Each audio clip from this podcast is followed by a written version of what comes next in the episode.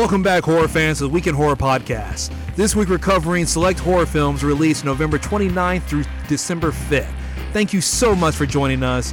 I'm Eugene, and with me always is Alex and JL. What's happening? Hey, hey, everybody. So, we were talking about a live show update, right? Yes. So, uh, we have uh, plans to take the show live. So, um, we think tentatively, we're not going to set this in stone. We think tentatively we're going to kick off December with a live show. So, we may or may not be able to get it out. Uh, we, we haven't decided. So, we're either going to go live on Wednesday, the 2nd of December, or we're uh it might be a week after that i'm not 100% sure still nailing a couple things down so but we're hoping to do it at least either kick off december or in september we will be taking the, the show live we're gonna do it we're just gonna fuck it fuck it do it live like bill o'reilly Fuck know? it. So we had such an excellent response to uh, our season finale, and we did that live as the first time. I think we got all the kinks out. We're more familiar with the the process of doing a live show. I think it'll work really, really well, and it'll be fun. We'll get to interact with everybody, and we'll get to you know see our listeners, and you know maybe do a giveaway or two or something. I don't know. Maybe do trivia. I'm not. I don't know. I just want to play it by ear, but it'll be really cool to see everybody listening at the same time. We'll see what kind of uh we see if any of our horror fans want to jump over there and join us. But it'll be on the Week in Horror YouTube channel. We will do that live, and uh, hopefully we'll see everybody there when we go on. You'll get if you're subscribed to us, you'll get the notification. And see, what would be awesome is because I know we we talk about like our call to actions and questions we ask. It would be cool, like in the middle of an episode, people actually responding. We can go back and go, "Oh yeah, that is the best uh, John Carpenter film, or the best kill, or something like that." So it would be awesome sitting there interacting with everybody. Yes, that'll be very cool. We want to talk to you. talk to us. Talk to us because we only talk to each other. And Alex's bird. Alex's bird. She, she wants in tonight, guys. So, Uh, but I think, uh-huh, go like, so bird, go ahead and take it off. ahead. I think that'll be a lot of fun. So I, I'm really looking forward to. it. I'm a little nervous, but I am looking forward to it. But uh, yeah, we, I mean, we've been doing this long enough. I think it's time that we take the next step and uh, and really, really put some put something out there that people can enjoy. And then, of course, we'll just you know everybody who listens only on Sundays, we will take the audio off of the live podcast and we'll we'll trim it up, make it make it nice and clean. Then we'll go and throw it on Sundays as normal. So that that will remain the same. It's just instead of on Wednesday nights recording the actual show that you get on Sundays, we'll just take it live on YouTube. We'll talk about the upcoming week, and then of course we'll just drop it on Sunday. But I think this would be this would be fun. It's yeah, this would be be It's cool. going to be really fun, and for those of you who you can't make it to the actual live show, it will still be up on YouTube, so you can always come in and watch afterwards. oh yeah, oh yeah, that'll be fun. If you want to, you know. I'd also like to like to announce that we have a new shirt on Yeah, our Teespring, and it is a limited edition shirt.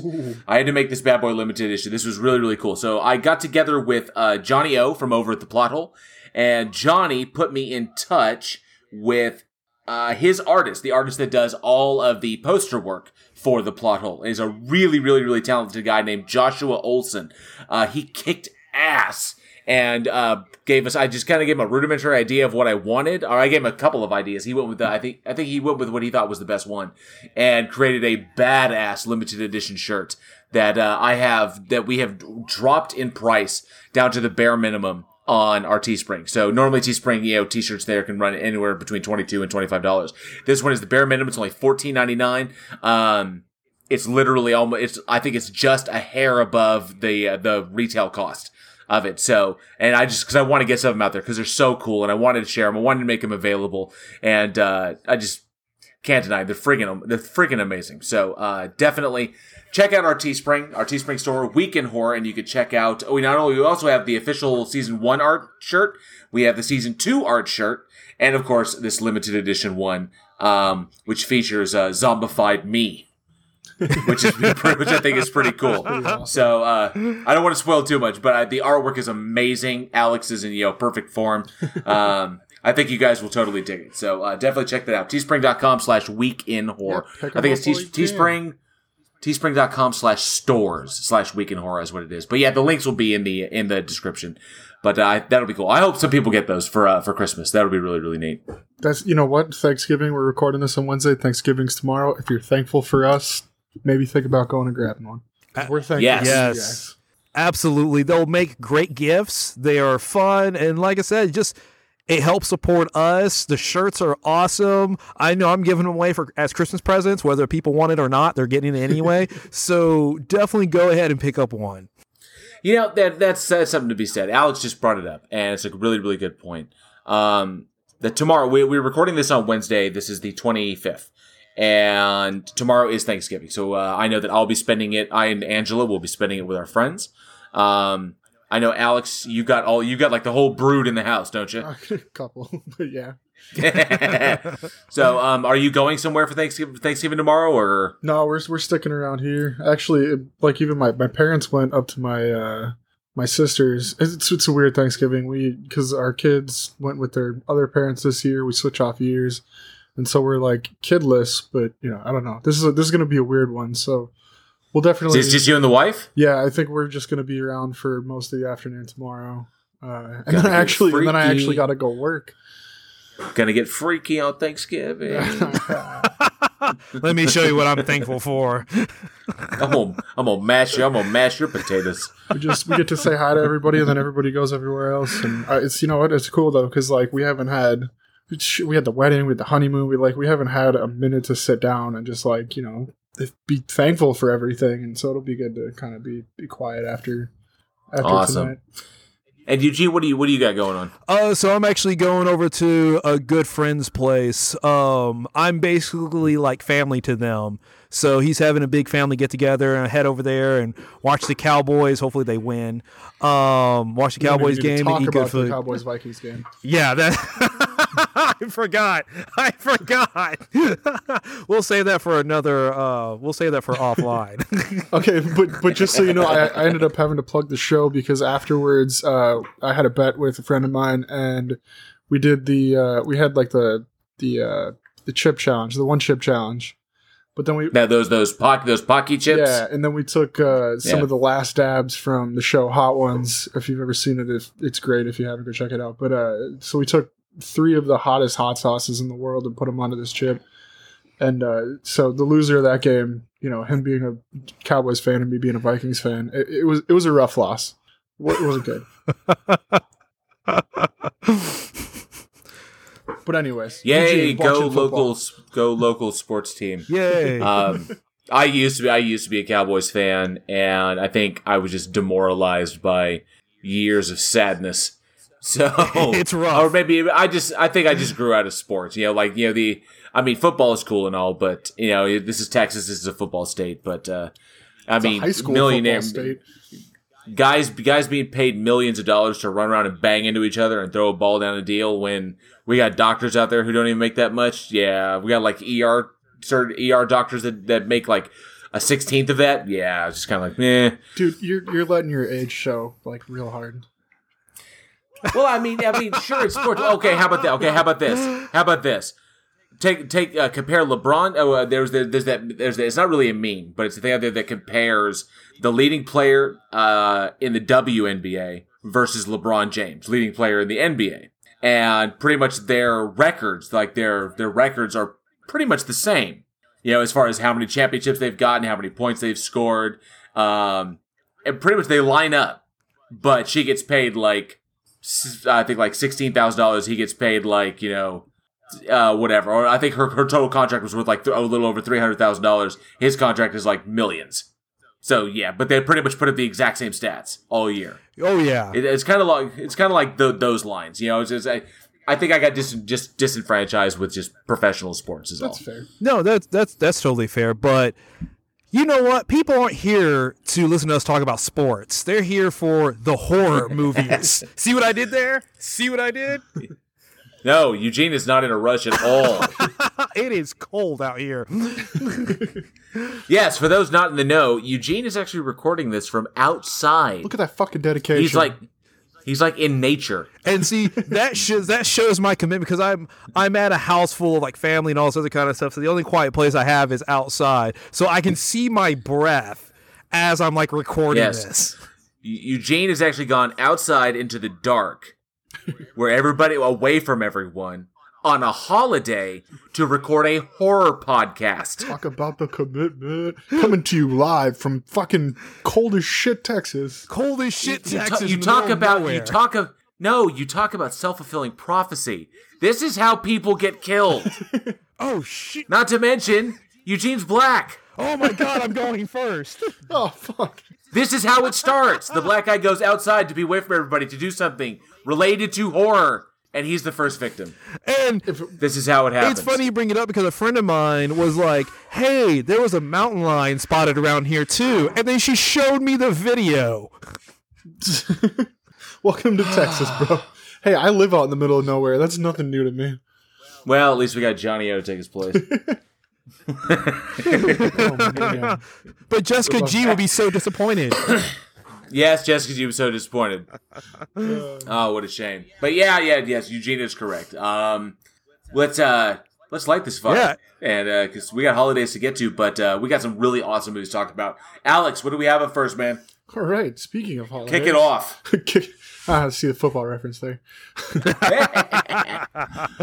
All right, coming at you. Our first one's going to be a holiday one. Look at that. We're going to be talking about Silent Night, and I hope I watched the right one because there are so many of them. I think they're like six. So this one came out uh, November 30th, 2012. Uh, directed by Steven Miller, written by Jason Rothwell. Um, cast wise, we are looking at. Uh, see, I fucking my notes just dropped. Cool. I can give you uh, Malcolm, which was Sheriff Cooper, Jaime King, uh, Donald Legue, Lug, Donal, Donal Logue. Donald Logue, Donal. Danelle. oh. Santa Jim, okay? Rick Skeen, Ellen Wong.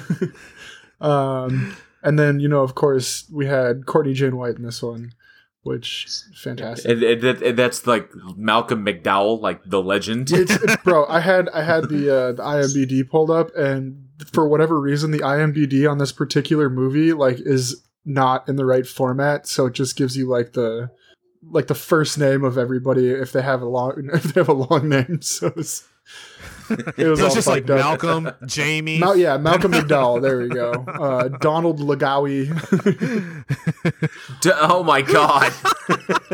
Andrew Cecon.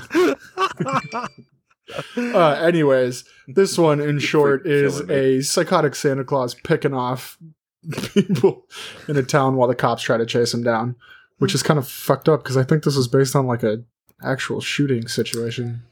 Oh, it- okay. If you're bringing that up, then yeah, there was a um, so I think it was like back in uh 2008. There was a guy who dressed up as Santa and murdered like nine people. They were all members of his family, Yeah, and he pretty much just you know came in and he either killed him or he or he uh I think or he shot him and they burned the killed the rest of them in an arson fire. It was really really fucked up scenario. It scenario. was not good. Um, not not good, but uh, but no, but technically, while while this has this rings of that incident, this was uh, th- this is actually a remake of the original. The original Silent Night, Deadly um, Night. That's yeah. right. Silent Night, Deadly Night. Yes, uh, the original Silent Night, Deadly Night um, was in ni- 1984, right? I believe so. I yeah, I believe so. Also, Yeah. Yes, yeah, so- and this is like we all this just is looked it up technically at the same time. and this is this is technically the sixth in the franchise, I do believe. Um, it's both the remake and it's like the final entry in this franchise. I don't think they're going to make it as Wasn't Silent wasn't Night. Santa's Slay in this one too? In the franchise? No, Santa's Slay was was Bill Goldberg, the wrestler, as like the murderous Santa who has like the the hell deer that pulls his sleigh. And he kills people in like crazy ways. I think like the a opening thing, he like drowned the different chick. He, he I think he drowned the chick in the eggnog, and then he killed someone with a Christmas tree, like he oh Christmas tree like topper, like a like it was like a star, and he used it like a as like a ninja star and killed somebody with it. I thought Santa's Slay was a different movie, but I'm gonna go watch this one now. like yeah, Santa, Santa's Santa Slay is amazing. It, it's so ridiculous. Plus, you know, it opens up. He kills an entire family of Jews. damn. Why did you add that So- into like the good part? I mean, that's that's how the film opens. It's like the opening, and it turn it turns out like Santa's like the fucking Antichrist or some shit. it's fucking it's fucking hilarious. You've got I'm not gonna spoil This shit just watch. got biblical. but uh but this one but this Silent Night came out in 2012. Um the it was a remake of the original. It's the last one in the franchise. The original one was was rough because uh, this one, uh, this new one just came out. I swear I had to rewatch it again. I couldn't remember a lot of it, and there's a reason for that. It's because it was goofy as hell. Now the kills are pretty decent. It does have a wood chipper kill. That those are always wood chipper kills. Always give me the skeeves. It's just one way I wouldn't want to go because it's really really slow and horrible. so I'm gonna guess that's Um, your partner there in the wood chipper. okay, now if you're already dead, that's okay. If I'm already dead, go ahead and wood chipper me because obviously I'm not going to know. But if I'm alive, that would suck ass because you know you got to feel your feet going in, you got to feel your legs going in, and it's going to take a second to get up to you. And if it lodges on your pelvis. You're just gonna lay there and bleed to death in agony. I'm so sure it's, it's, go into shock it's, it's, that, that's a horrifying, horrifying way to go. Yeah, because what, But, what's so uh, brutal about it? So he goes and he cuts her leg off first, so she can't Yeah. run away, and then he puts her in. Like if you go if you go into wood chipper head first, then it's like boom, you hit the skull, you're dead. That's gone. But he puts her in leg first. It's so fucked up.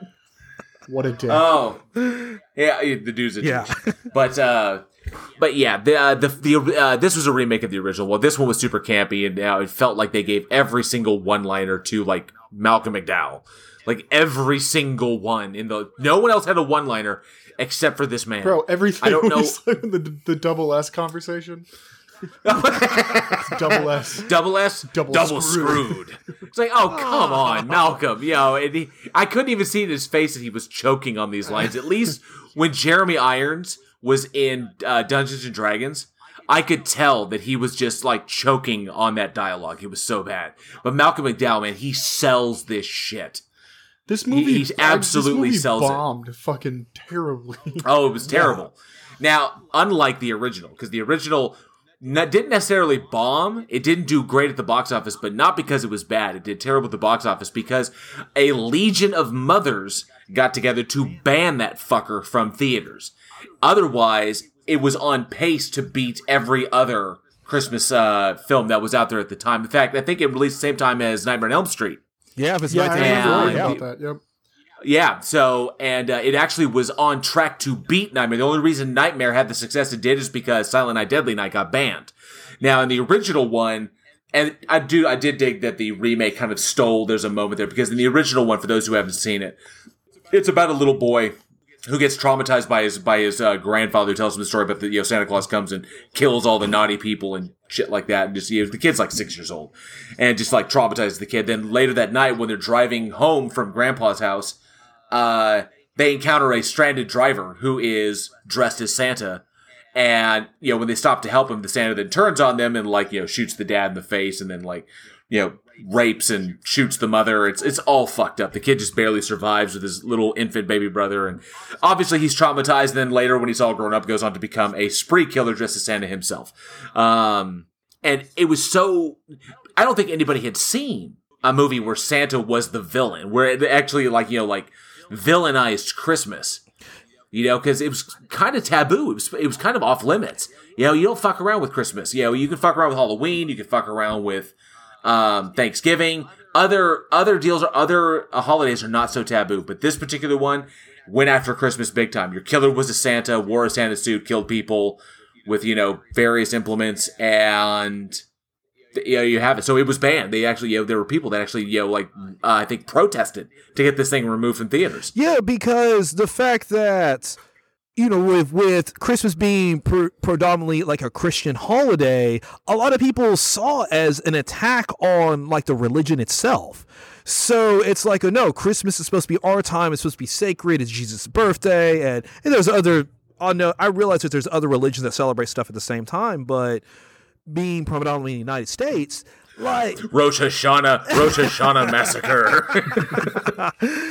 and so people people saw that as Kwanzaa killing. the sorry, Kwanzaa- I'm, I'm they done. kill you with a dreidel. I'm sorry.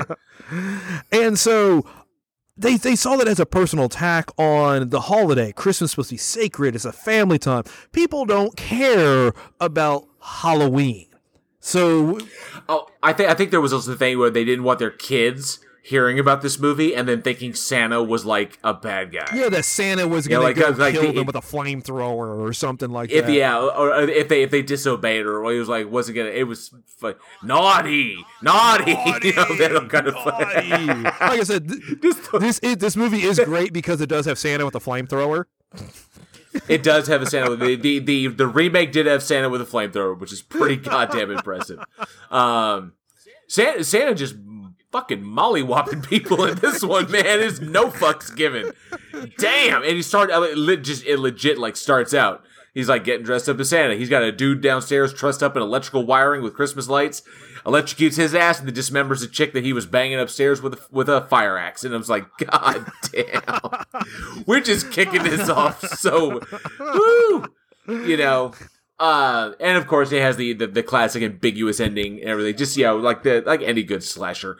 Um, but they haven't made another one since. Uh, I thought this this was it it was I mean, I'm a fan I'm a fan of the series. I like the series. Uh even Silent Night Deadly Night 2 with Garbage Day. you know, sorry.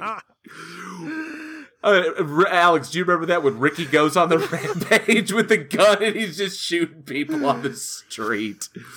And he just said that one guy's the one guy's like taking out the garbage and he's like garbage, Garbage day, day, bam, bam, and just shoots the dude dead.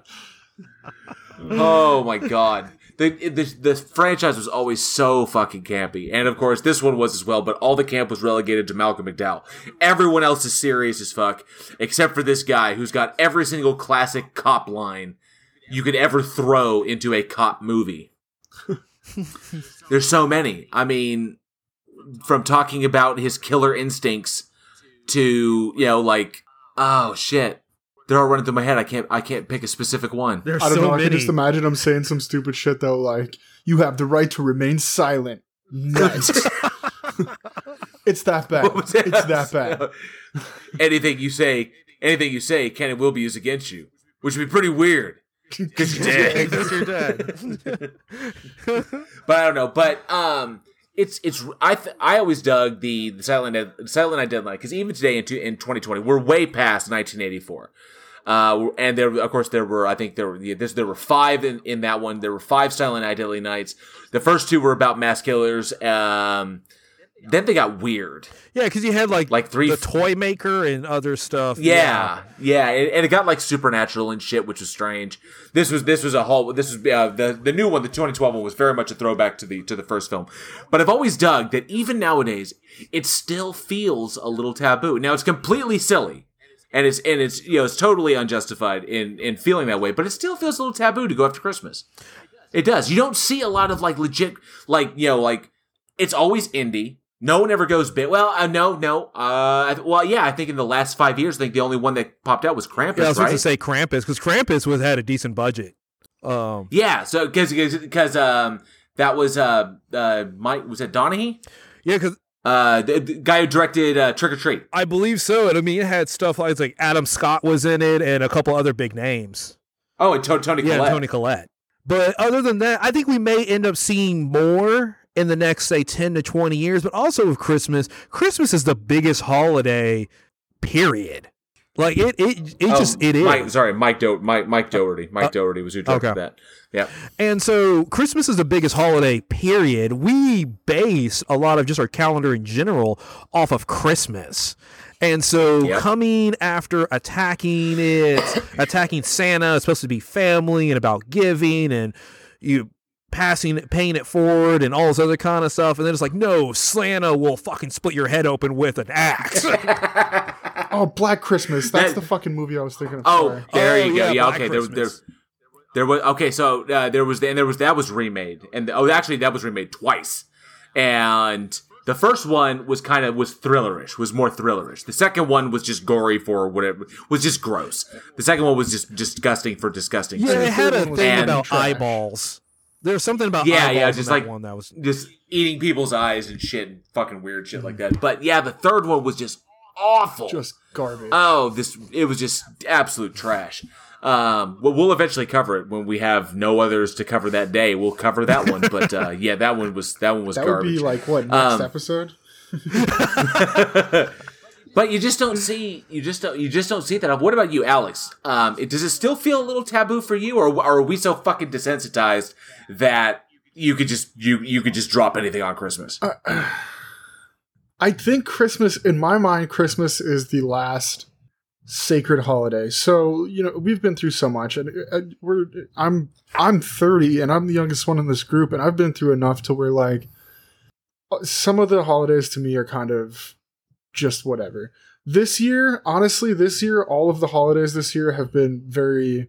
Uh, I felt a lot more about them this year because things have gone just to shit. So the holidays are something to look forward to, and actually, for the first time in a long time, I've felt good about all the holidays. I'm not stressed out. You know, I just I kind of let all the things go on the holidays. But Christmas has always been that one that is just sacred. It, uh, you know, it, I just there's just something about Christmas where it's like, okay, you made it through the year, like this is the big one. Everybody gets together, and I feel like you can breathe, and it's just happy. So I think, yeah, I, I still feel like it's kind of taboo to have these these Christmas horror films because you're kind of fucking with something that is just so far off. It's hard to make a Christmas horror movie because it's so far away from horror that like my brain can't put those two things together. Thanksgiving, it's fun to watch. Like, uh, what the fuck is that turkey movie? Thanksgiving. Yeah, Thanksgiving. Nice. That- that's fucking hilarious because it's like oh my god, fucking fucking turkey, it's man, fucking he's hilarious. amazing. I mean, Halloween, obviously, you know, even you know, you couldn't really touch Fourth of July, but like St. Patrick's Day, you've got Leprechaun. There's something in all of those holidays that you could turn into horror. oh no, Fourth Fourth of July, man, that's the purge. Yeah, I, I mean, I guess, yeah, but that's that gets a lot. that's a lot of fucking political bullshit. But so, I mean, so is Fourth of July, I suppose. But you know, just it's this one for me is like the most sacred and probably my favorite holiday because it is the one time where I feel everybody kind of just lets go all the bullshit and does their thing. And uh, for me, it's not religious. For me, it's about the year that you know we've put behind us and the family that you have, and it. it so yeah, I just feel like it's taboo, but not in a way that like I could ever find a Christmas movie scary. Just be It's not for it's not for punishing sinners. no, and I mean you can even touch on like on like Krampus and stuff, and that's not even that's more like folklore. I, I find that more interesting than scary, and it's I don't know. So yeah, it, it's taboo in a way that I don't think that it could be done well, and I've yet to see a Christmas horror movie that was done well. But I did I did just read something that I wanted to bring up because we are starting to talk about Christmas movies, and that was about this guy that had wrote one of these you know little meme things, and it was like, so Santa watches you for the year, indicating that the year starts on January 1st until Christmas. So then that leaves the week after Christmas, between Christmas and New Year's, wide open where you can just do whatever the fuck you want. He's not watching. so I thought that was, I thought that was super interesting. It's amnesty looked at it. period. It's like challenge Oh. accepted. you got that seven or five or seven day window where it's just like you can do whatever and he's not watching. Yeah, so I thought that was kind of funny.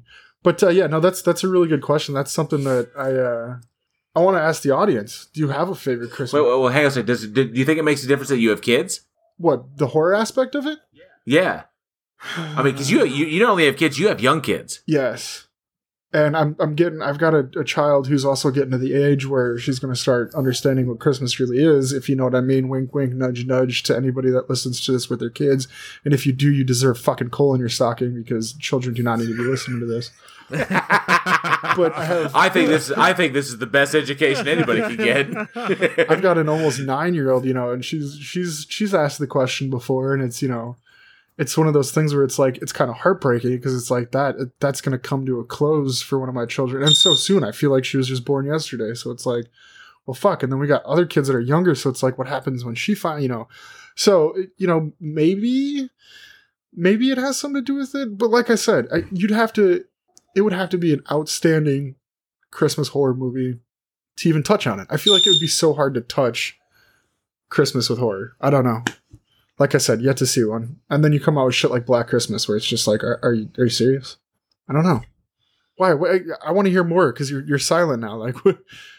No, no, I'm curious about. It. I was just curious that you take it because I think that obviously having, especially young children, if if you do the if you do the whole Santa thing, um, then you'd want to protect them. You want to you, you want to protect them from the from the possible idea that you know Santa could be a person, Santa could be a bad person, and I can understand that. You know, there's a there's a, a sense of innocence that you want to maintain at least while they're young, and I totally get that. Um, honestly, I'm I'm all about you know. However, and it's up to whatever parents, uh, whatever they want to do. If they don't, if they don't care, and they think that horror movies are cool, and uh, then I say, you know, more power to you. Because my parents showed me horror films. Look how I turned out. See, okay, so now that I'm thinking about it, you, you got me. Uh, yeah, first of all, we don't even need to touch that. Thanks for the support, guys. Fucking how the Grinch is jail. Um, I think I think something scary that you could do with Christmas is like abduction. Like you bring up the child thing. You know, Santa comes in, he doesn't he doesn't give, he takes.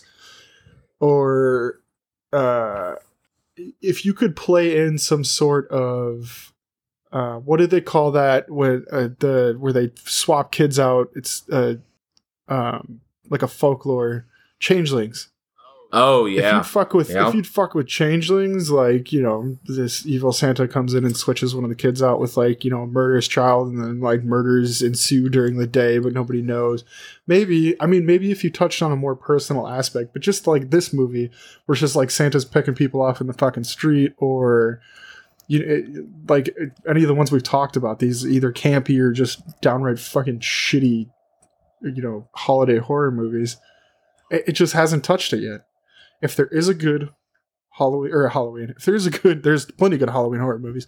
If there is a good Christmas horror movie, it has yet to be made, in my opinion. One that is actually scary. really. Oh, one that was actually scary, yeah. or one that was just good? no, no. There, I mean, there's a couple of good movies, but like not scary Okay. I, I, I, don't it's know about scary, but yeah, I mean there are a couple of uh there are a couple like I said with the slashers.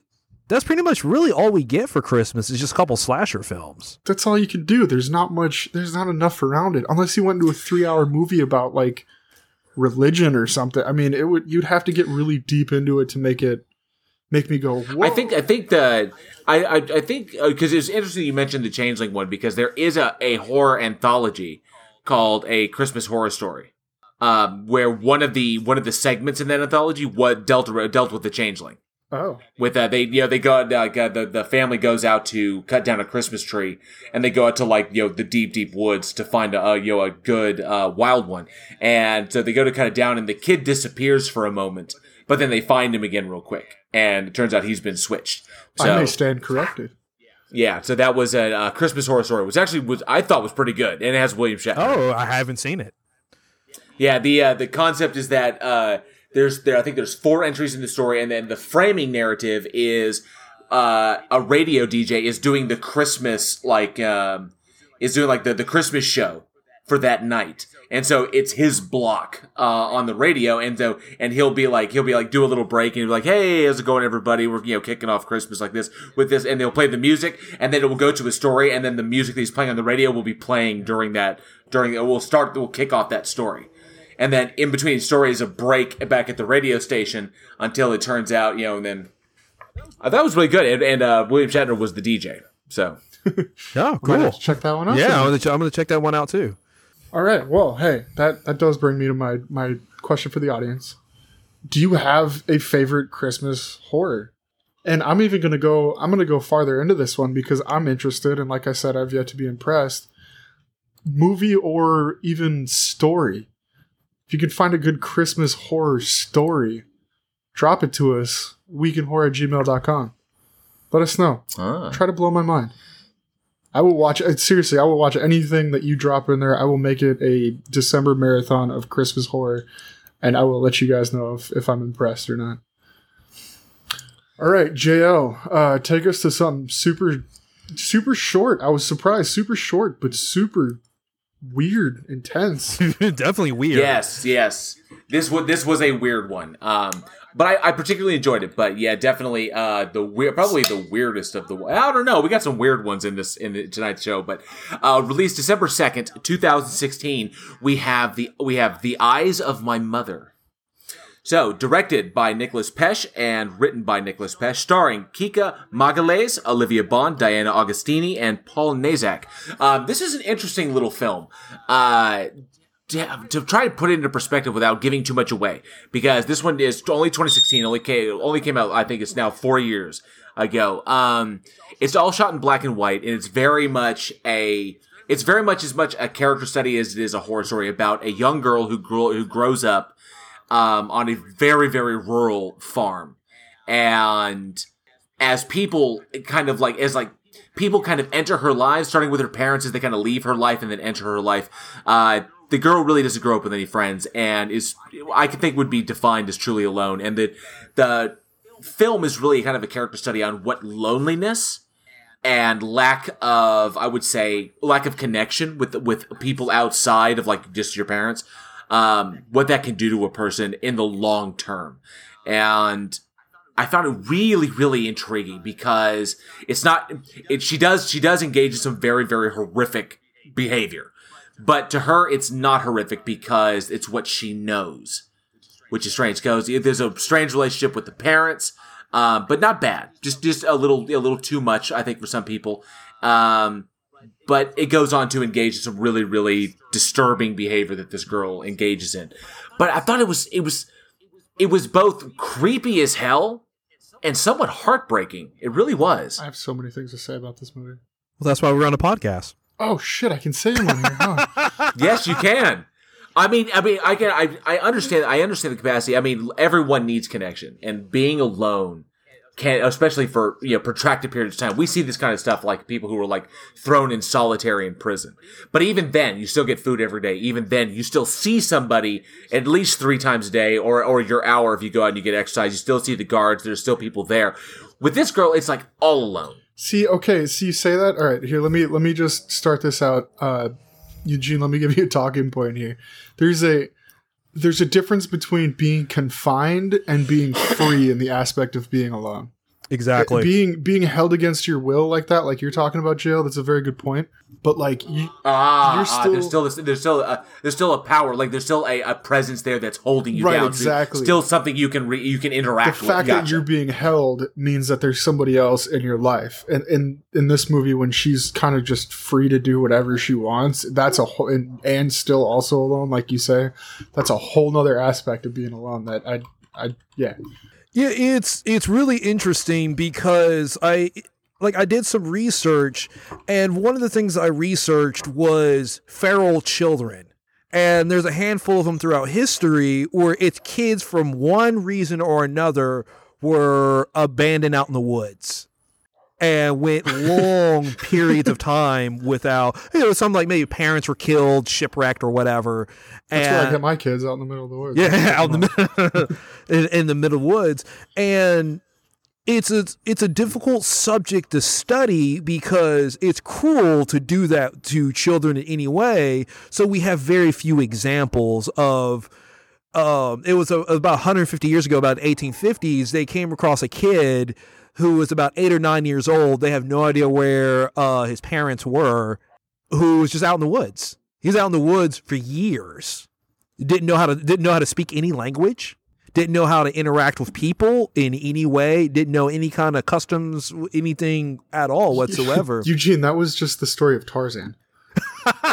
and he was majestic as he swung throughout the trees but you you start you start realizing sir we learn so much from our surroundings and then we don't have that. So when some of the things that she does when she's like dancing in front of a corpse and we're like well that's hor- that's horrible. Why would you do something like that?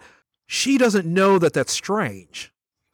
Well, it's, it's that's what that's what played into it is. She's got no one to bounce anything off of, except for her father for the longest time. You in her very early, I think I don't I, they don't really state how old she was in the when when the real tragedy with her mother takes place because it's it's you know god awful situation, but uh, it seems to have a diminished effect on her because.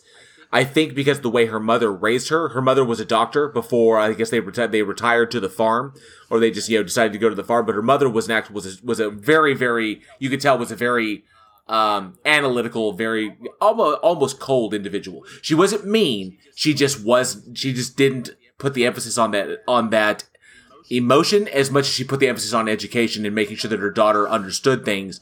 But when she go, which which she leaves the picture, and then her father leaves the picture, she's got no one to bounce anything off of, and you know, given her what she does to her victims, and I guess never learned that revulsion that what she's doing may may come off a certain way in society because she wasn't really in society and just kind of making it up as she goes along. Um, it never did explain how she made money to pay, but maybe the place was paid off. Maybe they owned all the land. I have no idea. Um, but uh, yeah, to to have that kind of isolation, like like Alex said, um, where no, uh, no interactivity. She wasn't in captivity. She could leave her once. She had a car. She just, I guess, the length of time, it just she preferred staying in the house at all times, and so it was it was it, it lingered with me. It was it just a horror that does that. That where these are people that are monsters. Well, are they really monsters? It makes us question certain things. Makes us you know question see it from their perspective, and it it stuck with me. Uh, stuck with me for a couple of days thinking about that, thinking about being in that situation, not knowing the difference between you know social you know what is socially acceptable and what is not, and how easily it could have been anybody could be in the situation. Ed Gein was in that situation. Well, also you think on top of that is even people who know killing and murdering is wrong and they still do it. So when you get somebody who's absent of society who has nobody, it makes sense that they wouldn't see anything wrong with it. But see, that's that's the thing. There is another. There's a quote in the movie. Um, Go placidly amid the noise and haste, and remember what peace there may be in silence, and whether or not it is clear to you the universe is unfolding as it should. And that, that quote states that, you know, this person does know that there is things going on outside of the situation, you know, but but chose to be there.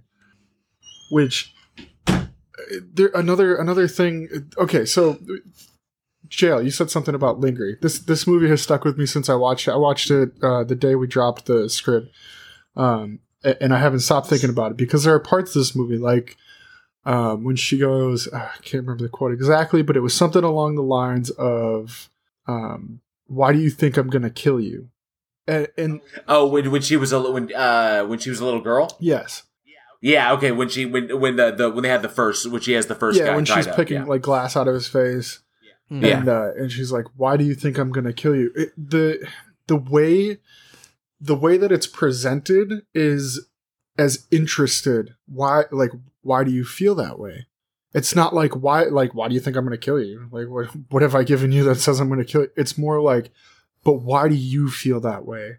And like that she's like picking apart his brain as, you know, this person lays there absolutely terrified for his life. Like she's more interested in like the psychology behind what she's doing to these people. It shows an understanding that what she's doing is not normal to the people that she's doing it to, which makes it even creepier because it, it it's more of an understanding of this isn't like because like you said Eugene you know these kids don't know like right from wrong they don't know about society but just the way that some of these these things that uh that she says it just they they're not she, there's an understanding behind it and it's very clear that she knows that what she's doing is not normal in society but also you know she's not going to stop because she's got you know she's studying.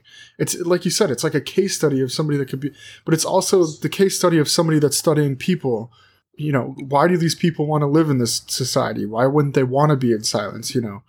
Um remember what peace there may be in silence like it, she finds a piece in it. It's creepy. It's so creepy, and the psychological aspect. This movie, I looked into it. It's only seventy six minutes long, but it's like you can go into this at the very beginning and at the very end of it, be like, "Whoa," and, and not even realize that you've watched the whole movie. There's not. It's not bloated. It's not. There's not extra stuff in there.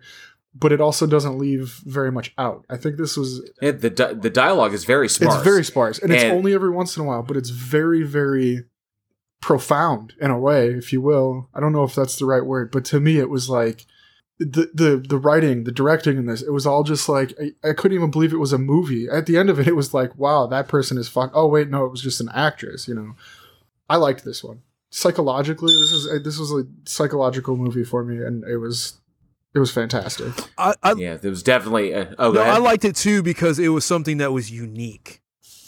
That I I like movies where there is no filler dialogue or pillow filler or anything like that. It was straight. It was sharp. There was dialogue when there needs to be dialogue, and it was always some kind of subtext on top of that. You know, you know, I, I agree with you. I, th- I'm, I'm going to say the exposition was in her face. Yeah. The actress, um, uh, uh, Kika, I think it's yeah, Kika Magalhaes, um, who played Francisca. The way the way she emotes is so intense. The work that she does with her eyes and the little micro expressions and how the mother the mother states at the tells tells her when she's a little girl um, when Olivia Bond was playing a young Francisca the mother tells her um, or is, is talking about how loneliness can result in psychotic behavior Loneliness can do strange things to the mind. Can do straight was- yeah, can do strange things to a mind Was like so she Exactly. she knows And- you know and so the the older Francisca played by Kika is you can tell that she is reading the person across from her because there's a there's a moment when she brings a girl home from a bar. She like goes out to a Yeah. bar to to and then brings the girl home and it and it, it's just awkward the entire time. Um, like she knows what she's supposed to be doing. She knows what the other person is doing, but she is constantly searching herself to make the right choice, which is why her her reactions are so delayed. it, it's that's yeah that's the, the word delayed reaction because like she'll sit there and Yes. look for a second but her facial expression won't change very much but you can tell like when stuff clicks in her head because like her you know she'll be staring straight at the person and then like uh, that's the creepiest part she's always looking directly at um like you're talking about when she brings her home and uh uh it's the asian lady right that she brings back from the bar? Yeah. and she's like looking at the picture when they walk in and she turns the lights on and the way that she's like kind of tilting her head but staring at her like how did she react to me turning the lights on? You know and and she doesn't and, but and that's the and that was the also thing that got me. She doesn't stare with like predatory intent. She doesn't stare like with any kind of malice or whatever. She simply stares because she's reading the other person. Studying. she's intently reading the people that are across from her in order to see what they're what they're emoting to, to just basically almost in almost in, in, in, in an analytical studying way which doesn't come off as creepy just comes off like like she's socially inept But it's so it's kind of creepy because it's that disassociativeness of it, where Yes. she's not Yes. emotionally invested in any way at all. it's it's yeah, but you, This one stayed with me. i don't know yeah it never it never lets go that's the thing and even like when she's got like um like when she goes to like feed the cow you know and she like puts her arm out with like the apple or whatever she's got in her hand going to the cow and the cow backs up there's like subtle things in the movie that like work so much for this movie i don't know check it out it's seriously It's good. let's discuss more it's really good, yeah. And that that that, that would bring it up. So I want to ask the audience, um, horror being what it is, we all have our different favorites, but uh, I'm very curious. What horror films have you watched that have really stayed with you? The eyes of my other, uh, the eyes of my mother, really lingered with me. Obviously, it did definitely lingered with Alex and Eugene. This one, this one is very, very thought provoking in not just the kind of horror of what the girl does, but in just kind of the the mentality, the psychology of the character. Um, so let us know. I'd like to know in the comments what horror films have stuck with you long after the credits have rolled. Yeah, let us know there or shoot us an email, weekinhorror at gmail.com. I'll tell you another one before we before uh, I pass over to Eugene. I'll tell you another one that really stuck with me. It was a British horror movie called Heartless. And that one haunted me for like a week after I watched it. I want to get, make that as a recommendation to uh, to everybody out there. Now, I will say there's a bit of bias there because um, when I watched it, I think, oh, I got to double check. I'm actually going to just, because, and I'm going to get a little personal Ooh. on this one. The reason, okay, because this came out in 2009 and it uh, stars Jim Sturgess. Um, and, uh, yeah, it was just like 10 years ago. So yeah, my dad passed away in 2004. So this is about five years after. And I, I kind of went through went through you know bouts where you know I really really miss my dad and everything, and this one is about very uh, one of the primary subjects of this film, although it is definitely a horror movie. Um, one of the the one of the aspects of this film is about the relationship between a kid and his uh, between the protagonist or the the guy and his dad, and because he lost his dad as well, and it had a profound effect on him. I think I related to the character very much, but that concept of of loss and the effect of trauma the, the, the trauma of loss and the effect that that can have as it kind of rings through your life, especially if you're a social outcast, that hit me right where I live. And that one blew my mind. I, I was stuck on that movie for like a week. I've only watched it twice because it takes me right back there.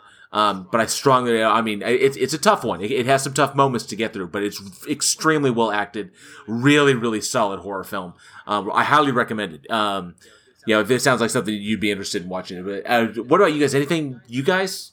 Uh, other than this one, uh, in terms of horror movies that kind of stick with you. Yeah, that just stayed with you, man, for like days after. Nothing comes to mind right now. I'm pretty sure we'll talk about. We'll go to the next movie and one will pop into my head, but I don't have anything off the top of my head. I mean, when it comes down to, because you know, I'm I'm really into like psychological horror movies. So y- you talk about stuff like uh, we just talked about one, Shrooms. Obviously, we just talked about it in that episode. I got really whipped up about it because like that was one that has stuck with me for years, even, um, just because of h- how they portrayed the movie. I mean, it was just a very well done movie, but it was also it it did something to my my brain and it just stuck with me. But uh, uh, I, like Eugene said, I'm, I'm sure there's a bunch that have been, you know, you, you, just sit and they'll, they'll hit over and over again for weeks on end.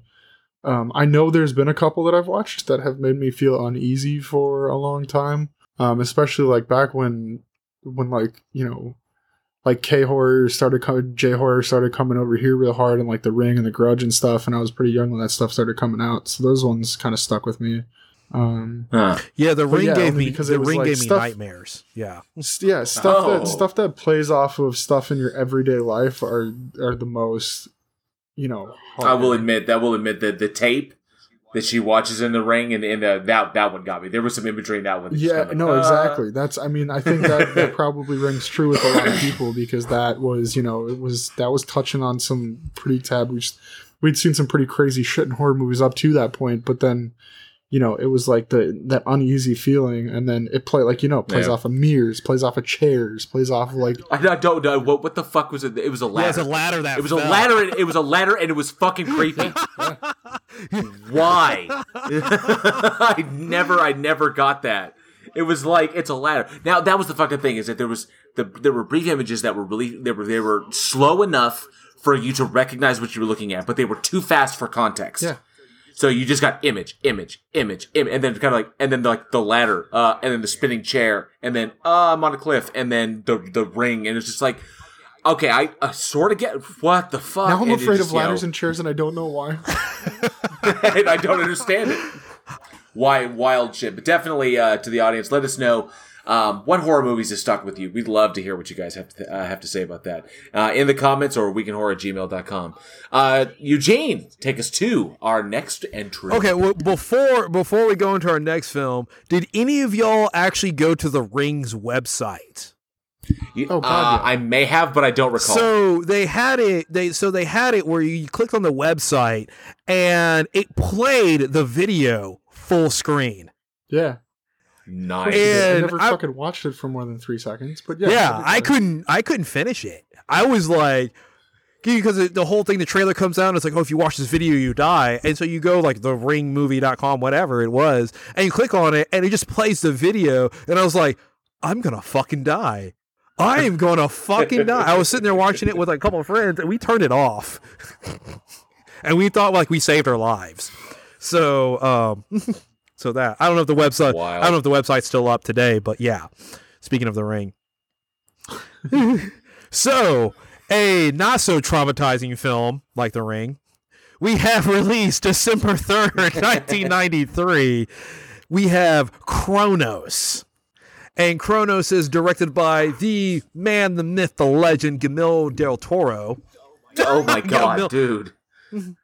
Guillermo. Guillermo. Guillermo del Toro. oh Guillermo God. del Toro. I'm sorry, I gotta save you on that one. There's some, there's some fans out there that, that may send you more than hate. Oh yeah, they, they, they would hang me in the streets. and so we have starring. All right. all right. Federico.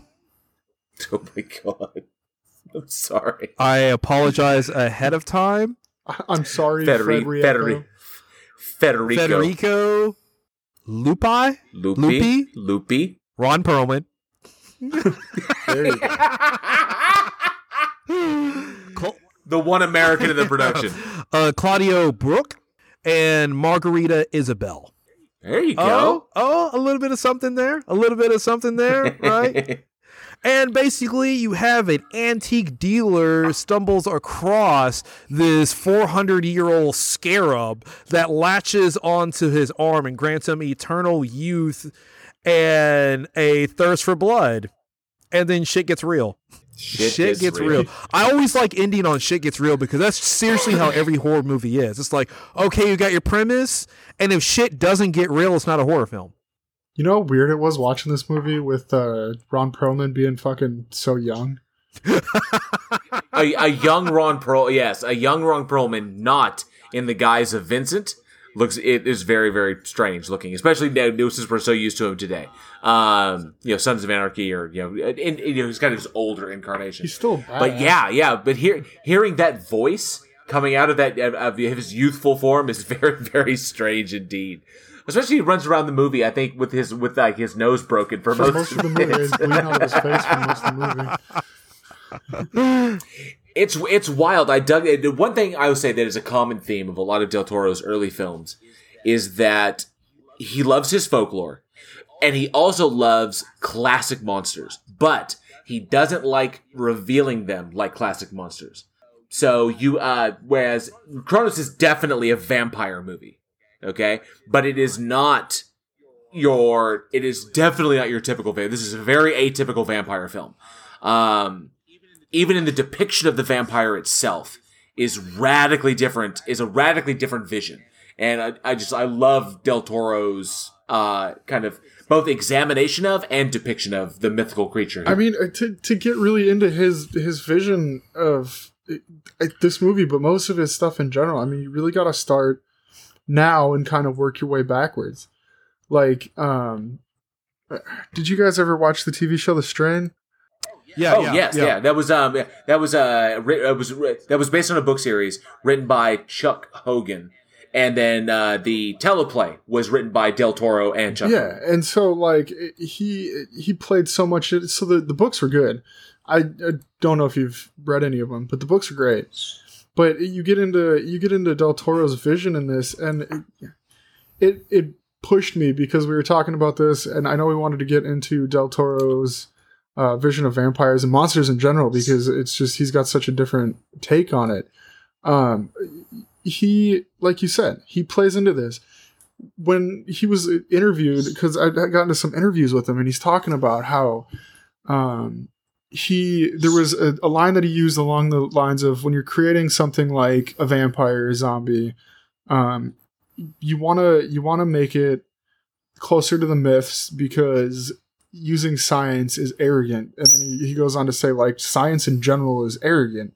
And so he likes to take the scientific aspect and use the relevant parts that aren't the arrogant parts in his eyes and stick to these these folklores. And he's uh he's so big like when they asked him so in his eyes when they asked him um about uh the twilight series he was like never read him.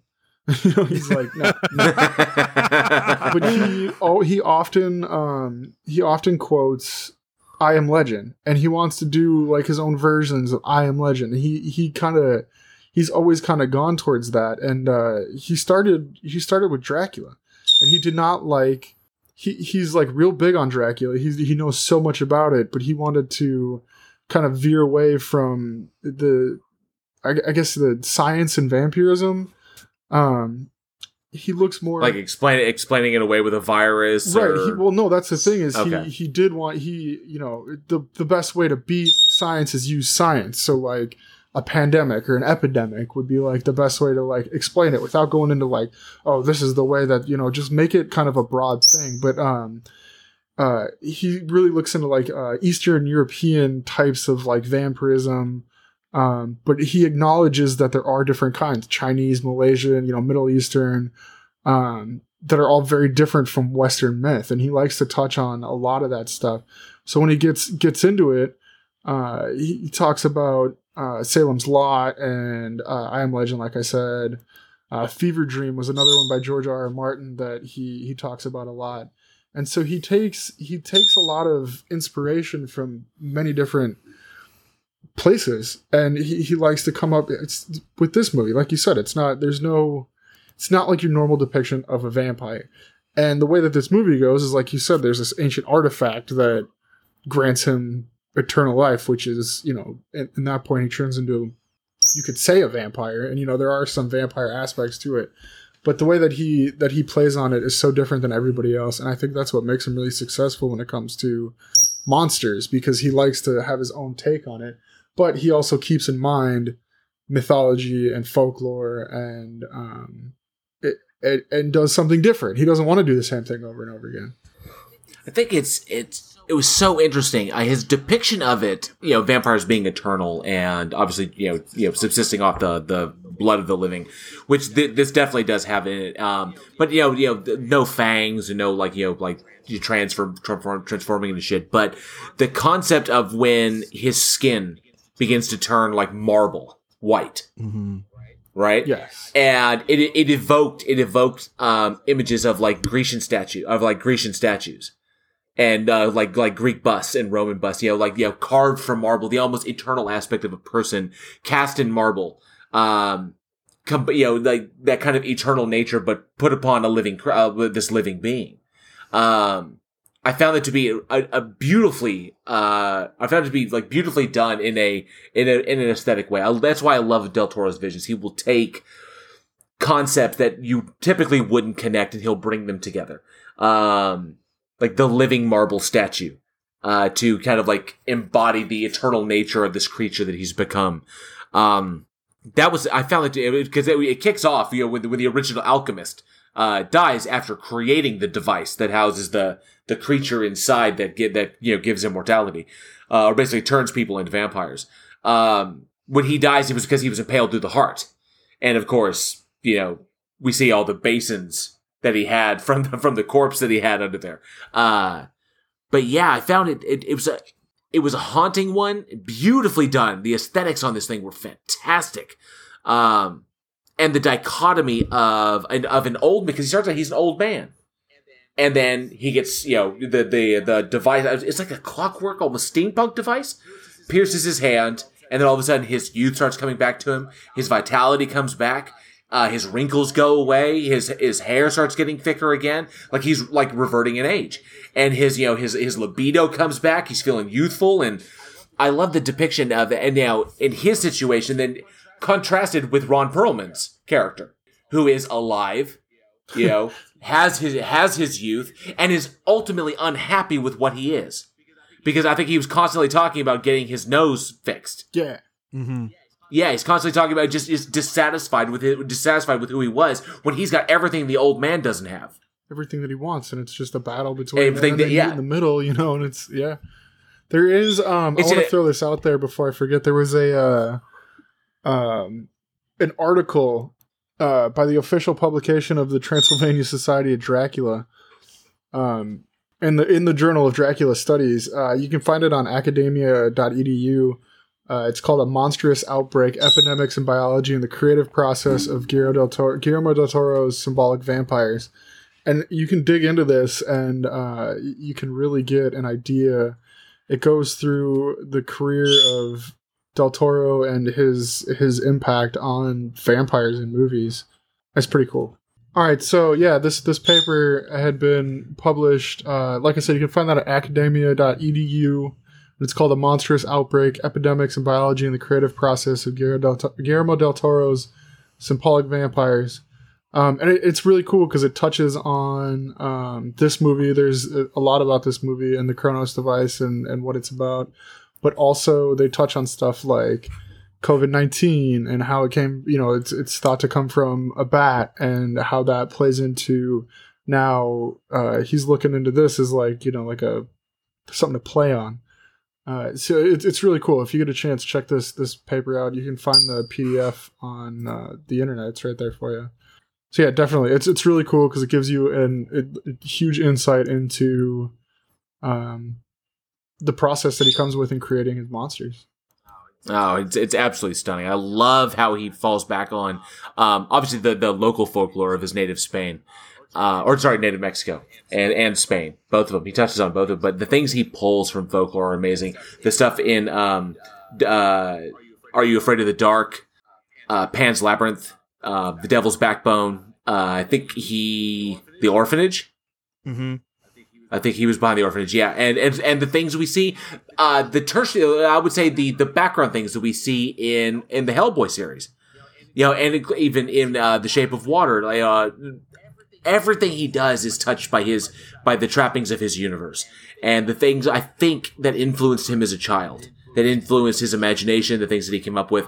Um, you could see is you could see Lovecraft in there, you could see Poe in there, you could see uh, Chambers, you could see uh, oh, the, the great poets. I, I love the way he depicts things. Obviously, you know uh, the the great fairy tale authors, uh, the you know, the Grimm brothers, and so on and so forth. I just I adore it. It takes me back to being a child, and some of it is deeply haunting. Some of it's somewhat scary because I think it takes you back to being a child, and in that kind of state, in that mental state, the monsters come out and they they're they're scarier than they usually are. But then I love I do also love, and this this is kind of the softy in me. I do love how his stories often have happy endings They do.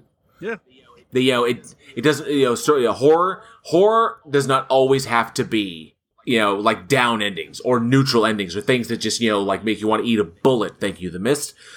You can have you can have happy endings and i do like that his stories are very fair fairy tale in that respect.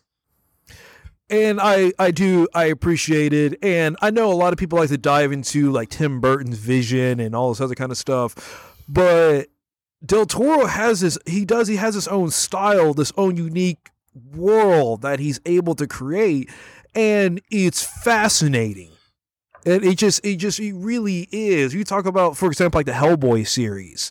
I love the Hellboy yeah. movies. I love the first and the second one.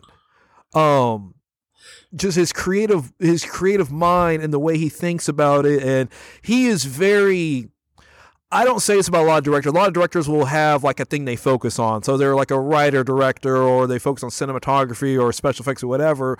He's one of the few directors that really focuses on art direction.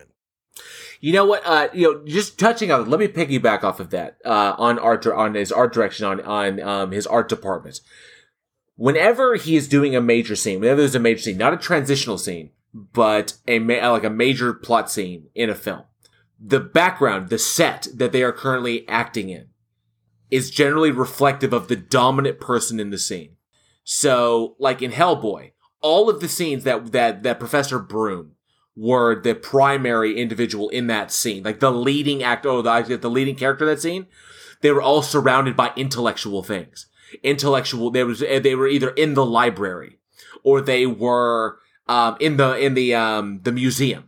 I mean, even his death scene is in the library, you know? And the transitional scenes are always him walking in between point to point.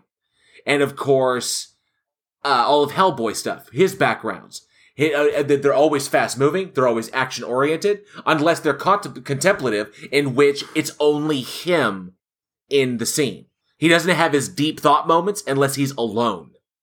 Otherwise, there's always someone sharing there, and he's always goofing off and you know and being you know, being whatever until he, he has his vulnerable moment, and he has his moment with Liz. So. I, I find it, the way he caters every single scene to the individuals that are in it to really to really help the audience get in to, to feel the emotion of that to draw them into the character i've lo- I, I love the way he designs it, It, like um, it's it's absolutely beautiful i he is a legend um i think he deserves more credit than he gets as much as he does get i think he's one of the absolute greats He Uh, he just cares so much about what he does. It's, it's amazing. yes I mean, yeah. I mean, he does. Oh, we we were talking about what the issues he had with Mimic. Um, Oh fuck! I, yeah, I was totally spaced. Yeah, I mean, why would I forget? I mean, literally, uh, Norman is like breakout role. yeah. Like what the shit? Because Norman, because he can't. Uh, I think he he he knew Norman ter- like like like tertiary through somebody else, and he decided to cast Norman in this film, and that was how Norman pretty much got his break in Hollywood. Whoops. But so we we I know we mentioned a couple of uh, Del Toro films here. I actually want to ask the audience. Wh- well, wait, what were you gonna say about Mimic? Oh no, because remember he had all the stu- the studio problems, and we talked about we'll talk about his vision about how he's able to create and how he's able to really reinforce the character. Oh, oh yeah, you're. Oh, oh, oh yeah, but but that involves Miramax. yeah, that, and that whole. that that's why I didn't. I didn't want to get like super into that. It involves they who will not Yeah, be named. I didn't. That's why I didn't want to get it. But okay, I do want to say. I don't know. Mira Sorvino was fucking hot. Oh, she's awesome. But I, she's but I, I do want to say for upcoming filmmakers, I get the question all the time of how do I make my film look big budget? And I tell people all the time it's art direction. You can get a $10,000 camera, you can get $5,000 lighting setups, you can get a $10,000 lens. Lens. If you shoot a blank white wall in an apartment, it's a blank white wall in an apartment. So This is true. Oh, Richard Oakes, Richard Oakes and Adam Leader were talking about that very thing. That it all came down to what what is what is in front of your camera. You know, the the the effort and the love they put into crafting this space is what sold that movie. That's why when you watch the movie Host, you get the feeling that the movie is way more expensive than it was. ex- exactly because they Yeah, but we're like we're like doing the podcast, and Richard is recording his part of the podcast because he was on camera. He's recording that from one of the rooms of, that they used in the movie, because it was his house. And I was like, "What the fuck?" But yeah, that that that was there. I was like, "Holy shit!" And I didn't even recognize it. But yeah, that's the importance of that art department to really, really sell sell the space.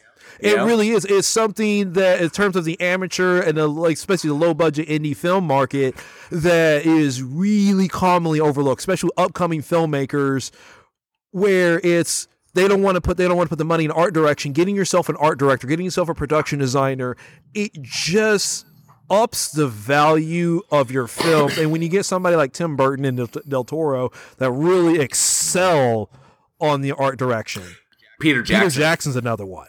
Oh yeah, I, I love Peter Jackson's quote: "If it's not right, it's wrong." So true. because it's Peter Jackson, he can say shit. Like Yeah, that. because you know it's, it's oh, Ku- fucking Kubrick. Kubrick. This the same yeah. the same way. So Oh man! Oh, uh, speaking of which, I think that this is the opportunity for us to send out a special thanks. I know she probably won't hear it, but Megan, who is the uh, art uh, that was it was Megan uh, who worked on the art. It was the art, pretty much the art department for what we've our projects. Oh yeah, oh yeah, Megan. Yeah, Megan. Megan has done so she's a my kind of my go-to production designer and I she does an amazing job and she is somebody I love working with her because she's somebody like I'll be directing a film and I was like, "Okay, what about this?" And she would straight up be like, "No, it needs to be like this." And it's like, "Actually, you're right. You're right. I can't, you know, we got and so we went we got like a $300 vanity for one scene but it was awesome and it sells the scene on on top of that There you go. So yeah, a little shout out to a uh, to a production designer who is absolutely stunning. I've I've gotten the I've had the pleasure of working with her twice. Um, brilliant, brilliant young lady who just knocks it out of the park every single time. I hope I get to work with her again in the future. Working with you, if I get to work with Eugene, I'm definitely going to get to work with Megan. oh So, yeah, absolutely uh, she kicks she yeah she she kicks ass. So, but that that is the importance of there. You know that that that is what I mean. It, I mean just simple things, and of course there, there's tricks you can do with lighting, tricks you can do with camera angles, but creating your your your set, creating the scene, the background of the scene will sell so much more. Not to mention it helps your actors. It really does. It really helps the actors because once once immersed, you know they can look around and they see what's all around them. They can they can attribute the history to the items there. They can they can look at like the way what's on the walls or what's on the table or what's in the background and helps them to kind of attach themselves to that moment. It- And they really can sell it. It help it helps every aspect of it. So so and Del Toro is a genius, a master at creating scenes that, that you could just live in. God, I fucking love his work. Oh, and some some of the creepy shit. Devil's Backbone just whew. Devil's Backbone was so good. I mean, that was so good, but wow, that was that was a creepy. Oh, the the the, the kid with the the who was bleeding from his head, but it was like he was underwater, but he wasn't underwater. Ah, so wild. Such cool shit. so so definitely take that pay attention don't skimp out on your art direction. I know people who have shot with $300 cameras and can rival any like medium budget feature film out there because of art direction. They know they know how to light it and you get the art direction on top of that. So definitely do not skimp out on that at all. The lesson to all the filmmakers out there. Um but speaking of Del Toro, we have mentioned several of his films, and there's plenty more out there. I actually want to ask the audience, what is your favorite Del Toro film? Oh, that's such a tough. That- Pacific Rim. but even Pacific Rim, the art direction was on point. Dude, Id- Id- Id- Idris Elba was fucking amazing in that movie. that movie was a lot better than it should have been. All, I'm not saying it's great. I'm just saying was- it's better than it Yeah. should have been. The only thing bad, well, there was two things bad about the movie. One, too much darkness. We needed to see those fights lit up. And two, Yeah. uh, Charlie Hunnam's accent. What the fuck was that? I, no sorry, idea. but the, Charlie Hunnam is it, Charlie Hunnam uh, is English, and of course, if you watch him in Sons of Anarchy, he's decidedly not English. But he was trying to affect a different kind of. Hearing him speaking, that just sounded so weird because it wasn't the kind of slangish South accent or s- slangish South twang that he used in Sons of Anarchy, and it was obviously you know the you know the kind of British. Uh, wasn't the English accent that he typically has. He was really, really weird. He just sounded so strange in that. Um, but Charlie Day, he was funny as hell. Oh yeah, Charlie Day is just being Charlie Day at that point. Oh yeah. Oh, sorry. Don't be afraid of the dark. I said, are you afraid of the dark? Don't be afraid of the dark. Um, Mama, Scary Stories to Tell in the Dark that just came Yeah, out. that's really good. Yeah. On top of that, we talk about Hellboy one, Hellboy two, uh, Pan's Labyrinth, which is Pan's Labyrinth Mm-hmm. is just amazing. Um, so there's so there's so many to pick from. But let us know what is your favorite Del Toro film. And Alex, I think we got one more film left. Just one more for tonight. We're gonna we're gonna do a fun one to end this. Uh, I really love this movie. I really That's do. Uh, this movie was "You Might Be the Killer." It came out December fourth, twenty eighteen. Um, this movie was written by Brett Simmons. No, I'm sorry, directed by Brett Simmons. Written by Thomas Vital and Brett Simmons. I guess it was written by Brett Simmons too. Starring Franz Kranz, Alyson Hannigan, the Alyson Hannigan, I should say. Uh, Brittany Hall, Jenna Harvey, Brian Price, Patrick Walker, Jack Murillo. I don't think I left anybody important out. Keith motherfucking Oh, shit. David. Fuck, I left out Keith motherfucking David. like the, like the, the legend of the legend amongst them. Shit, I left the important person out. Leave it to me. I just don't. I just don't believe any of this voodoo bullshit. Do you believe any of this voodoo bullshit? Uh, this movie was fun, uh, but it's pretty new, and it, not a whole lot of people have seen it. So, without giving a whole lot away, um, a camp counselor blacks out, finds himself surrounded by a bunch of dead bodies, um, turns to a horror. For anybody who needs context, the counselor is played by Frank Kranz, and Frank Kranz was the stoner in Cabin in the Woods. Okay, so imagine him in this state. Yeah, Just just throwing it out there. Just throwing it there. Alex, Alex, I guess continue. that, that throws a good twist on it. Um, turns to a friend who is a uh, horror movie enthusiast as ourselves. Wait a second, I think we've talked about this aspect before, this idea before, but uh, turns to a horror movie enthusiast for um, answers to what's going on, and kind of starts figuring out that he might be the killer. It's kind of kind of plays off. I don't want to give away too much because this is fantastic. Not a whole lot of people have even heard about it, but it is a absolute kind of B style 80s campy slasher type scream homage playing fucking great movie. Yeah, it is. And you know, of course, Alyson Hannigan. And, then Alice Hanning. yeah, this is this. No, oh, Okay. this is this is a fantastic. If you are a fan of slashers, and this is actually like I said, this is a movie I don't want to spoil kills or anything like that. No, no, 'cause because there's so many good you things in it. need to That's see gonna be it. hard to tie. yes, yes, people do need to see this because this film was shockingly good, despite the fact that it got zero fanfare. Hey, JL, that there I'd was. to say this. Uh huh. She- You might What? be the killer. I just might be. I think I might be, but I am uncertain. um, but yeah, shockingly good. Yet no fanfare whatsoever for this poor movie. I do not know why this thing popped up in my VOD Uh, I think in uh, early 2019. So I was like, what the heck? Alyson Hannigan, Frank Kranz. The last time I saw Frank Kranz was a Cabin in the Woods. And of course, I loved him in Dollhouse. He was fantastic in that. And the last time I saw Alyson Hannigan was uh, How I Met Your Mother. So I was like, well, this is weird. Uh, a horror movie that got past me and just, you know, popped up in my VOD one day. So I said, fuck yeah, I'm going to watch it. Oh my God, this movie is so great. Where did, but why did the, nothing whatsoever? No, no marketing. Uh, it did obviously didn't hit theaters. No, I, I think I Uh, want to say they. I heard nothing on- about the even even. I could I didn't even hear that the people behind it because the film was produced. Uh, the studio behind it was was Curmudgeon Films of Vital Signs Entertainment, which I which I'm familiar with. It. I never heard anything on their radar. Or nothing came up on my radar that that a movie that Alyson Hannigan was doing a horror movie. I should have fucking known about that. Okay, I, I don't know. It just it literally showed up. Yeah, curmudgeon and all aboard. But it was yeah. I think they played it on uh, the. Sci- I want to say they played it on the Sci-Fi Channel. I want to say that's that might have been where I'd even heard of it. Could be totally wrong though. Well, I do know it debuted at Fantastic Fest and then screened at Toronto and then played some other festivals. Um, no, it wasn't sci-fi. It was Shudder. Oh yeah, that's probably Okay. what it was. Sorry. It was Shudder that it and then it was released on Blu-ray, uh, Blu-ray, DVD, and uh, I think after it was on Shudder, it was on VOD, and then released DVD, Blu-ray uh, in February, early February that year. And I caught it on. I was on Microsoft, uh, Microsoft, the Microsoft Store. That's where I saw it. You know, that's where I used to rent most of my movies before I before I got Amazon. Um, but yeah, uh, it fi- filmed in Louisiana. So, and I'm here in Texas. I'm actually, you know, in the industry to it, you know, uh, not as hardcore as I was when I was in my 20s, but I'm still in the industry. I still get word about things. Didn't hear anything about this one. You know, it was a relatively small cast, so it might. I mean, there there wasn't really any background stuff. Pretty much everybody in the film had a purpose in the film.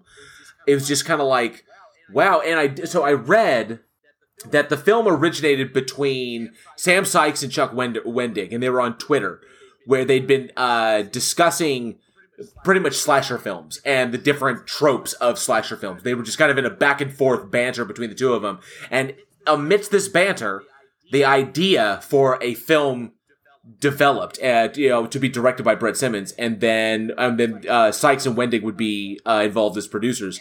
And boom, that's how you, they got the film started. Very similar to how uh, Kevin Smith and them came up with Tusk.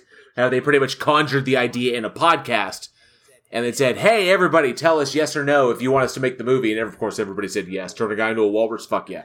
And then everybody said yes, and so now we have Tusk. Same thing. But they ba- they bickered back and or they were going back and forth on Twitter, and then all of a sudden we got a fucking movie. Sam and uh, You know, and, and- Chuck. The thing with Chuck is because you know they play the, those are the two characters in the in the movie. Chuck, played by Alyson Hannigan, is supposed to be short for Charlotte, which you know a nickname for females named Charlotte could be Charlie, and so like Chuck, just like the whole, just even the play on that character's name was fucking hilarious. Like I was like Chuck, and then Charlotte, and then I was like, oh, Charlie, yeah, Chuck, okay. and of course, it definitely stands out where you have um, everybody's names in that. Uh, Freddie, uh, Jack Murillo, uh, Murillo was Freddie. Cat Bellamy was Drew. Uh, Drew Barrymore, Savannah De De Armo was Nancy. Nancy from uh, Nightmare on Elm Street, and then um, Carol Jean Wells, Heather, Heather Langenkamp. Jenna Harvey is uh, Jamie. Peter Jane. Jamie. Uh, Mhm. uh, Yeah. Fucking what? Jesus. Jamie Kennedy. uh, from, From uh, Scream, Scream. yeah. Yeah. So yeah, I, I, I, I dug that they pretty much snagged all the all the name all the major names and brought them, which is, I thought was really really cool. Uh, but yeah, it's such it, it is it is somewhat tongue in cheek and it is a bit meta because throughout the entire course of the slash film, the main character uh, Frank Kranz is on the phone. Uh, Sam is on the phone to Chuck, getting advice on what the fuck he's supposed to do because she's the horror movie expert. And she works in a fucking video store, in a horror video store of all places. And she she's obviously giving him all you know what he needs to know to figure out what the hell is going on to you know to solve the mystery and figure out how to stop the killer and it, so it's meta in that way. It's definitely tongue-in-cheek. The, the writing is fantastic. Casting was great. Acting was fantastic. And i don't know why this thing slipped on my radar. And that that so i had to look into that. And i, and I was shocked. And because this really kind of played out for me or i finally understood it. I was finally able to grasp it. The politics. There are politics that go into ignoring good films. Yeah. Well, I say there is, uh, yeah, it, it's it speaks to the industry. Yeah, it's it's a shame because the people who run the talking about the top guys, the top producers out there aren't artists by any way. They're not creative people. They're not. They're business people. They're people with business degrees uh, along that, and they do not care if a film is good or bad as long as it makes money and they will tank other films if they believe that they this other this secondary film will make money and all this other kind of stuff, which is a real shame because you get gems like this that they're good. This film should be getting should be all over the place. It should be something that everybody has seen and then it gets swept under the rug. And of course, you're talking about like you know because a lot of analytics go into this, and a, and a lot of uh, I would guess uh, risk analysis goes into determining what what film is most likely to generate the best uh, the best return. And so even good films that that may be smaller or smaller in scope may be tanked purposefully in order to free up merchandising or, or marketing for another film that may project to have a better return on investment. Yeah, and uh, so you'll you'll get something where people you'll have filmmakers put their heart and soul into a film, and then the studio go, ah, no, and they'll shelve it. Or they just don't understand uh, how good it is. Because they, they don't understand because there are people that are just we want numbers, we want this. If it doesn't fit into the box that they're looking for, then it gets shelved. It gets put. Uh, it gets released on bad times. So you get August release dates, January release dates, because we've all seen, we've all gone to theaters in August and January, and then see a film that's actually good. And you're like, wait, what? This was better than I thought it was going to be because the studio was like, nah, this probably won't be good. So just silly. I and I hate when that happens. Of course, it is the we we've spoken at length about the politics of the film industry, and in something so in, in a genre, especially a horror genre, which is so driven by art. And the fact that the vast majority of horror films, the vast majority are going to be indie films. They're going to be typically lower budget, uh, kind of like not top tier casting unless it's a very very off unless it's a script that they pulled directly off the blacklist you know which is the the legendary list of like unproduced scripts out there in hollywood. Unless it's a script pulled off of that one horror typically is not on it. Horror typically doesn't win awards. I mean like major awards like you know globes and emmys and fucking uh, oscars. But unfortunately it's also the first to take the hit. Because it's so art driven unfortunately it's also usually the first to take the hit that when a studio has a spate of films that they want to put out, and say they have nine films, and eight of those are like drama or dramas, dramedies, you know, typically they're either going to be dramas, they're going to be dramedies, they're going to be comedies. And then you got maybe two, maybe three that are like fucking, you know, one's a horror film, one's an action film, and one is this or like this. Then their big ones will be the ones they want to market to the best. So they'll actually, yeah, they can yank or they can limit funding to another project in order to ensure that they maximize their ROI, which is their return on investment of another particular film. And unfortunately, horror does usually take those first hits. They typically don't get the money that they need up front, so people are forced to be creative, just like, you know, like Richard and Adam did on Hosts. You gotta get really, really smart with your horror.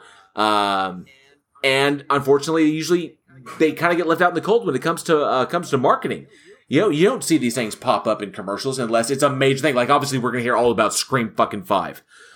All right, now I'm I'm happy to see Ghostface come back again, but you know, I don't know. It's so. I mean, the first one came out in fucking '96, so I, I don't know. I mean, this is what almost 25 years. Yeah.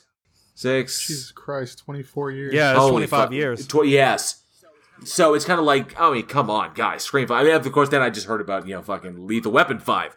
It's like really, wait.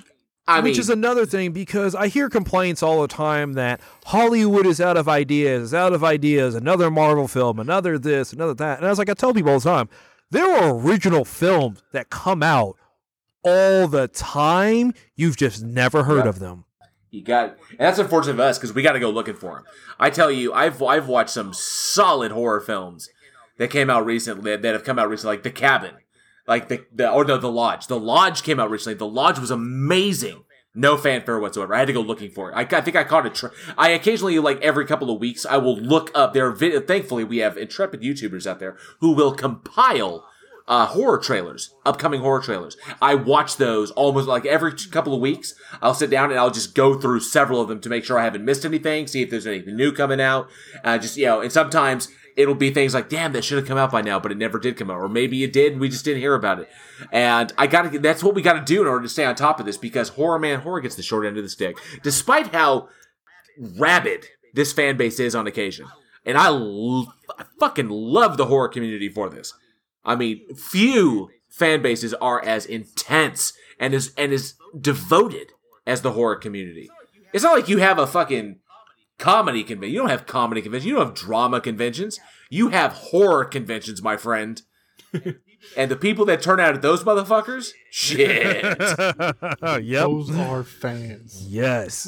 and I love and I love every one of them from the from the zombie hordes that show up to the people dressed up as Jason to the to the bad Jasons to the good Jasons. I don't I don't give a fuck. I love the love that people have that the fans have for this genre, and unfortunately, they get the short end of the stick every fucking year because I've seen some serious horror contenders that should have been up there, but of course.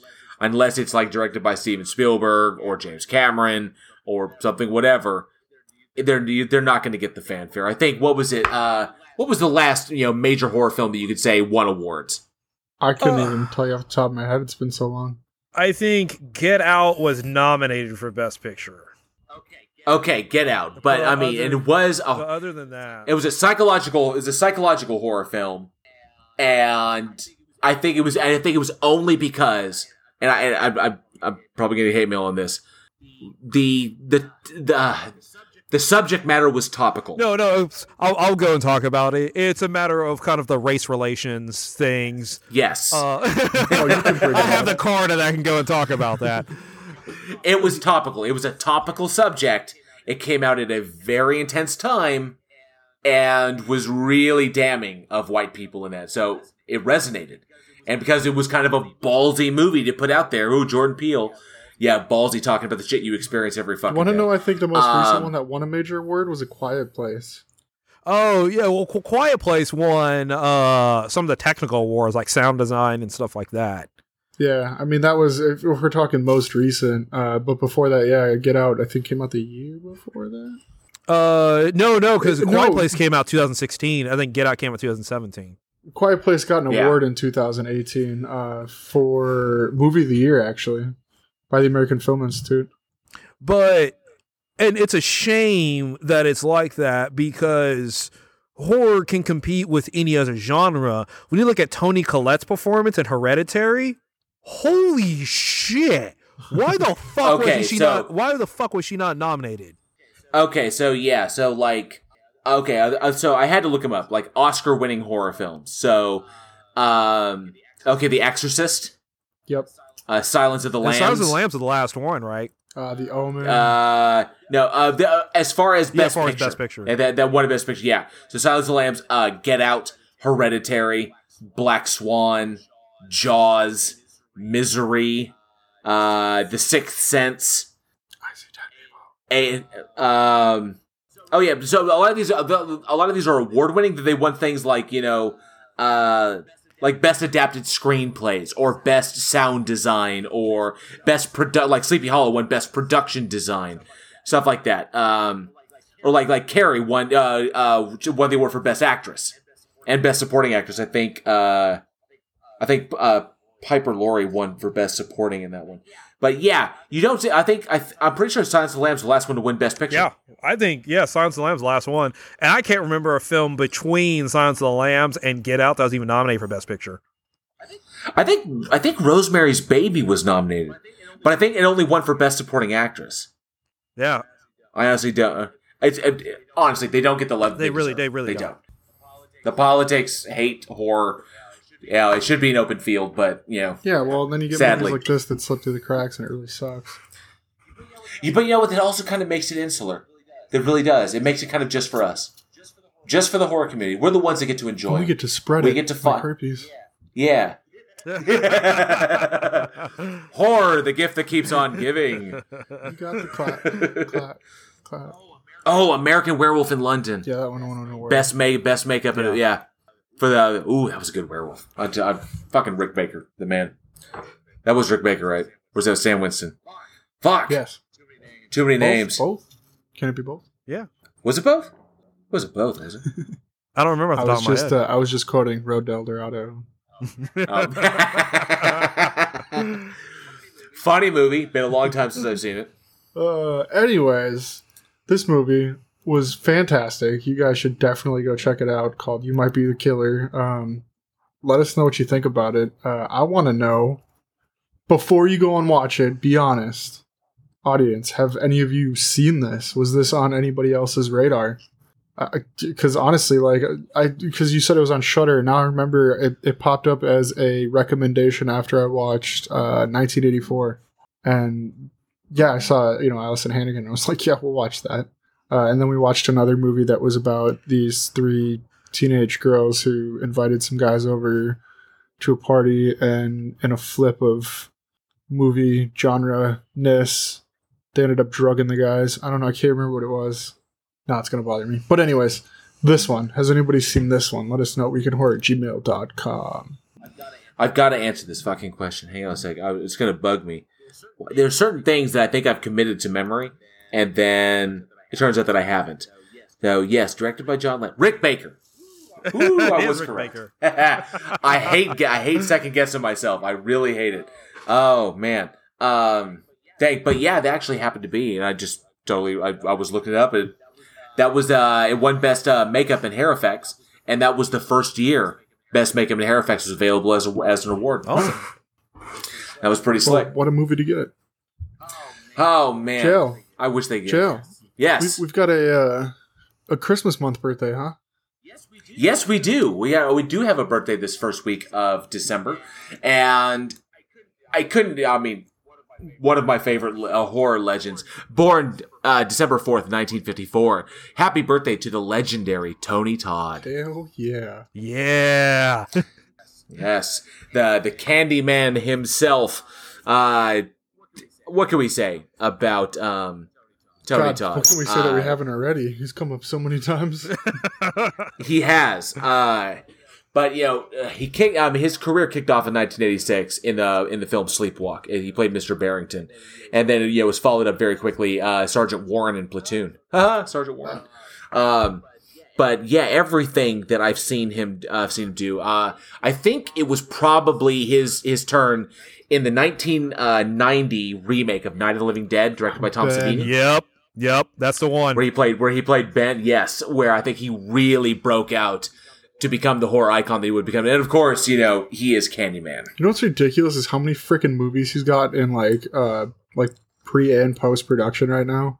He has It's like 10, I think he's got- 15. Oh, dude, like yeah, um, and s- stuff Wow. called like like uh, Night Night and Hellblazers and the Lockdown Hauntings and uh, the Oath Outbreak, and it's like oh these are these are gonna be good.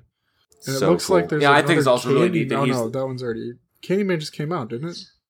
Uh, I don't know if it's if it's come out no, yet. you know what? It looks like it got pushed back to 2021. I think I think it got delayed. Yep, yeah. August uh, August 27, 2021. Oh shit, that's gonna be intense.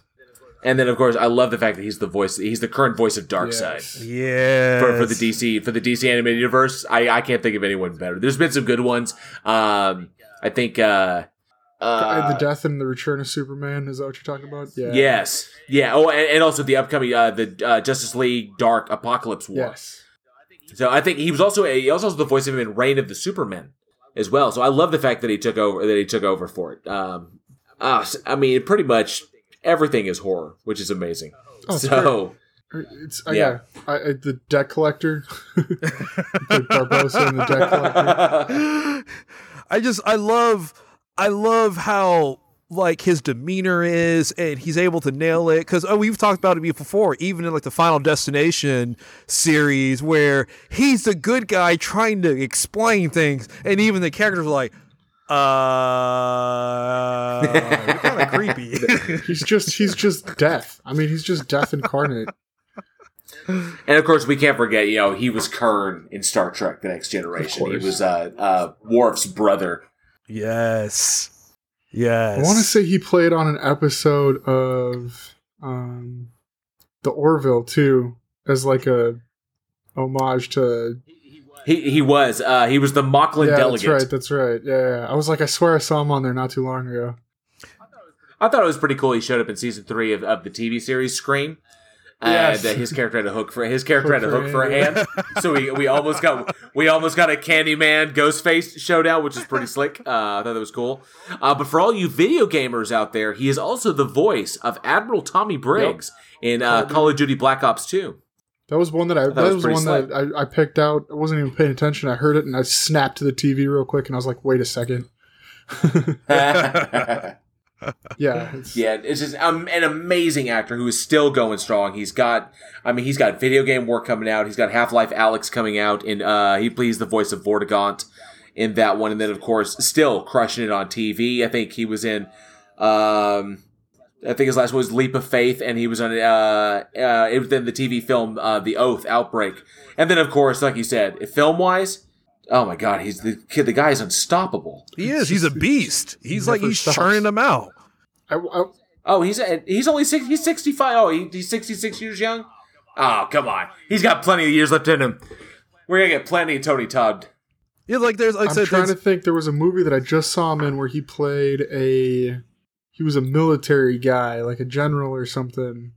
Well, he uh, he uh, well, general. I don't, don't know. know, it I think I remember he he played it. he played military in The Rock. I, I do. I love that quote where he's like with Nicolas Cage. he's like, "Ever listen to Elton John? I don't listen to that pussy ass shit." I don't like soft ass shit. You know how this works? You know how this shit works? Bro, I didn't realize that he was uh, of the voice in uh, Dota or Dota Two. I didn't know that either. in uh, defense of the defense defense. Oh shit! Defense of the Yeah. ancients Uh, Dragon No Knight, Night. Stalker, and Viper. of the Dragonite. That's I nice. had no idea. That is badass. And then, of course, you know the new uh, Candyman, the new Candyman coming out. I believe he has a smaller role in that one. Um, what the hell? God, his filmography, his filmography is like intimidating. Yeah, there's there's so much. Okay, there we go. And Tales from the Hood three, which just released. I saw that in VOD. I have not had a chance What to watch fuck? it yet. There's a third one. Um, what? There's a third one now. and a whole bunch of stuff. Uh, Bulletproof 2, Realm of Shadows, Stoker Hills, All Gone Wrong, Requiem. Uh, God, just amazing stuff. So I'm so glad he is still working. I hope to see so much more from him. I love his work, whatever he does. He does comedy. Uh, he does drama. Um, some of his dramatic roles are some of it are absolutely some of his best. I loved his turn in the X Files uh, when he played the soldier that had been through the experiment that took away his sleep. Oh man, it's been so long since I've watched the X Files. You always got to go back and watch the X Files a couple of times. You just got to go back and kind of check back in with it. Um, yes, Augustus D. Cole in the in the in the episode Sleepless.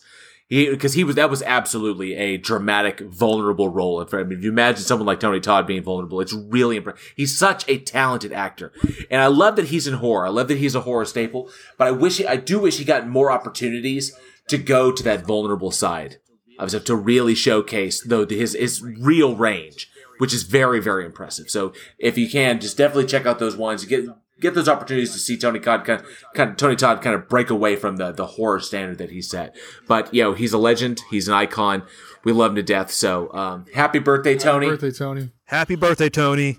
And that closes out another episode of Week in Horror. Thank you all so much for listening, and we truly hope you enjoyed the show. As always, you can visit us at weekinhorror.net, where you can find links to all of our episodes, our bios, our merch store at Teespring, and of course, enter your email for a permanent entry to win Mystery Horror Shirt every month. For more horror entertainment, be sure to check us out at Facebook and Twitter. Followers get our daily splatter, a bit of horror info every day, right to your feed. You never know what you may discover about your favorite horror films. Be sure to check out our YouTube channel as well. We'll be switching to a live format soon for the podcast, and of course, we do giveaways on there. Subscribe to our channel for the latest from the show. And lastly, if you truly love what we do here and like and are able to support our production, you can through our PayPal and our Patreon. We have tiers as low as $1, bonus and exclusive content, and horror films every month. Links to everything, including our Discord community, where you can interact with us directly, are below. But we know that these are trying times and things are extremely tight. As always, simply liking and sharing this show to your local horror community is always the absolute best way to help us continue to grow. We appreciate each and every one of you for your continued listenership. I'm Alex. I'm Eugene. And I'm JL. We'll see you next week. And as always, stay scared.